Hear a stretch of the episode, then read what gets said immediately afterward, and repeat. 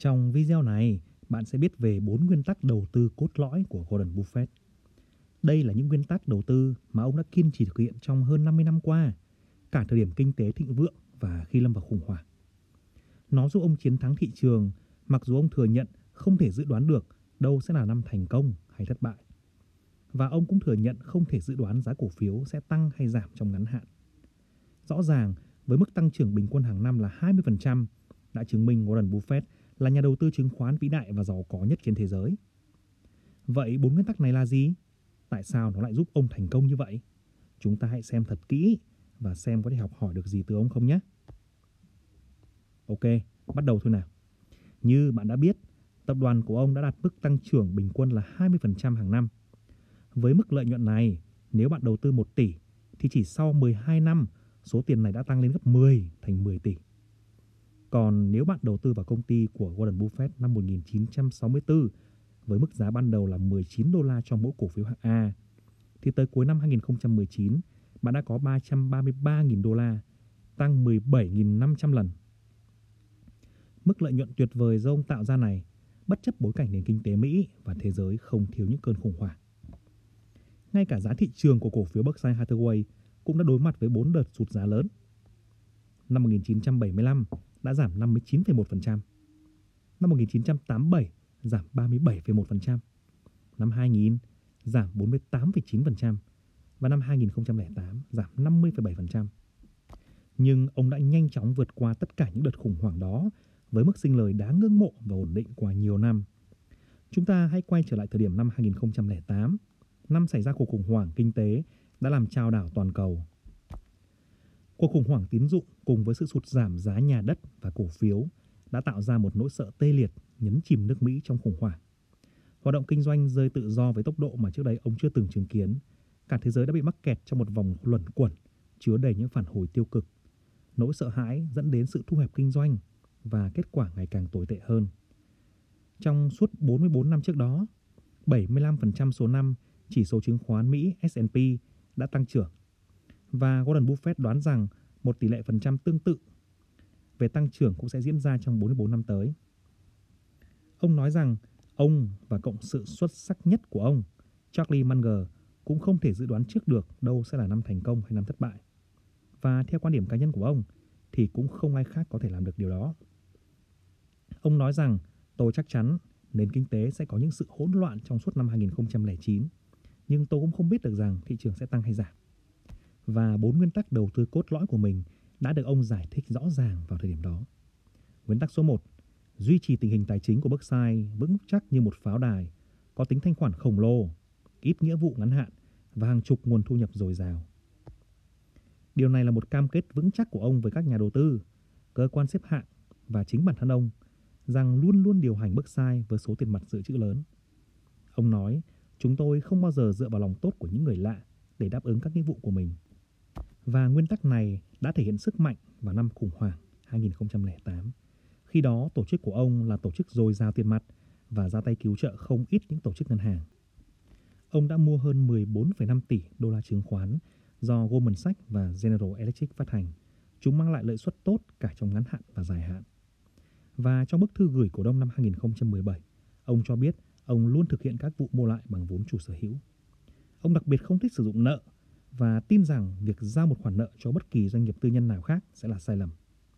Mặc dù sự ác cảm này của ông đã làm giảm lợi nhuận đi trong một số năm, nhưng ông cho biết ông vẫn luôn sống rất thoải mái và ông tin rằng thật điên rồ khi mạo hiểm những gì mình cần để có được những gì mà mình không cần.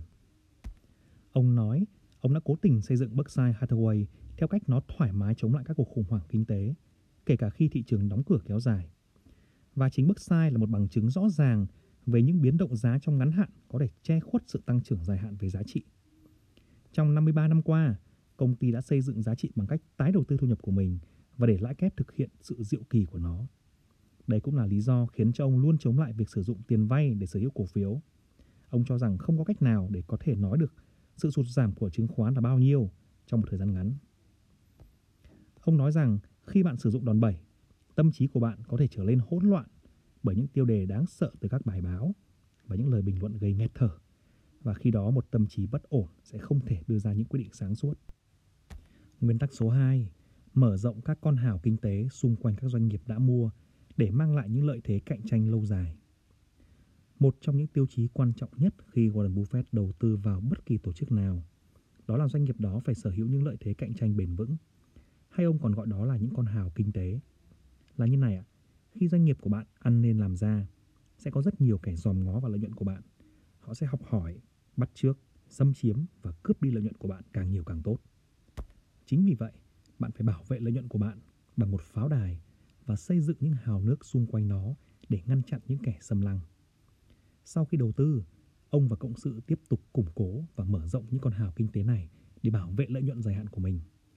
Những con hào kinh tế vững chắc này giúp cho công ty của ông giữ được mức lợi nhuận cao và tăng trưởng mạnh mẽ thay vì phải giành giật cạnh tranh quá nhiều với các đối thủ khác. Chính tầm nhìn dài hạn và việc mở rộng các con hào kinh tế này đang mang lại cho ông hiệu suất đầu tư tuyệt vời.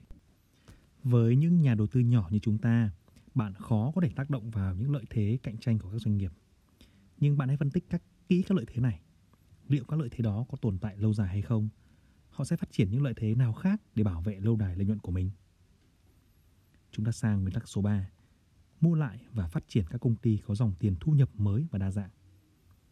Kể từ năm 1967, khi ông chuyển đổi mô hình của Berkshire Hathaway từ một nhà máy vải trở thành một holding chuyên đi đầu tư vào những công ty thành công khác.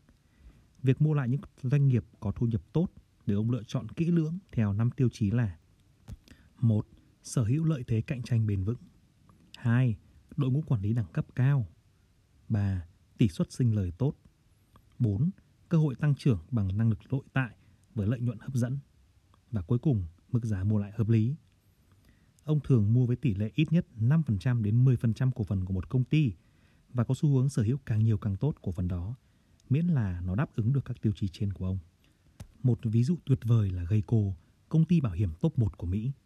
Năm 1976, Warren Buffett bắt đầu mua cổ phiếu của Geico một cách tích cực. Và trong vòng vài tháng, Berkshire đã sở hữu khoảng 1 phần 3 công ty với giá 47 triệu đô la.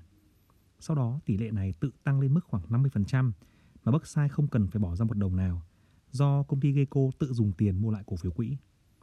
17 năm sau, Berkshire đã tiếp tục đưa ra lời đề nghị mua lại 50% công ty còn lại với giá 2,3 tỷ đô la, gấp khoảng 50 lần số tiền 47 triệu đô la đầu tiên. Theo ước tính của Gordon, tới năm 2018, Geico đã tăng giá trị nội tại của Berkshire lên con số hơn 50 tỷ đô và một loạt lợi thế khác về nguồn vốn. Chúng ta sang nguyên tắc số 4. Mở rộng, đào tạo và phát triển đội ngũ cán bộ quản lý điều hành xuất sắc, những người đã mang lại những kết quả tuyệt vời cho Berkshire trong nhiều năm. Nguyên tắc này có điểm chung với những tiêu chí quan trọng nhất khi ông đầu tư vào một công ty, đó chính là đội ngũ lãnh đạo xuất sắc. Nhưng ông không dừng lại ở đó, việc tiếp tục cố vấn, bồi tài thêm nhân sự xuất sắc và đội ngũ kế cận là một trong những ưu điểm hàng đầu của ông. Nguyên tắc này rất phù hợp với ông trong phong cách đầu tư tỷ lệ lớn và tác động tích cực vào đội ngũ điều hành. Nhưng với các nhà đầu tư nhỏ hơn như chúng ta thì sao? Bạn hãy nhìn vào đội ngũ lãnh đạo hiện tại và cách họ ưu tiên cho đội ngũ lãnh đạo kế cận như thế nào. Vậy là bạn đã nắm được bốn nguyên tắc đầu tư cốt lõi của Warren Buffett. Đó là những nguyên tắc giúp ông chiến thắng thị trường, mặc dù ông thừa nhận rằng không thể dự đoán được trước đâu sẽ là những năm thành công hay năm thất bại. Và ông cũng biết rằng không thể dự đoán được giá cổ phiếu sẽ tăng hay giảm trong ngắn hạn. Vậy bạn sẽ áp dụng nguyên tắc nào vào công việc đầu tư của mình? Hãy cho tôi biết ý kiến của bạn bằng cách để lại comment nhanh dưới đây. Và nếu bạn thích video này thì hãy like và share để nhận được nhiều giá trị hơn nhé.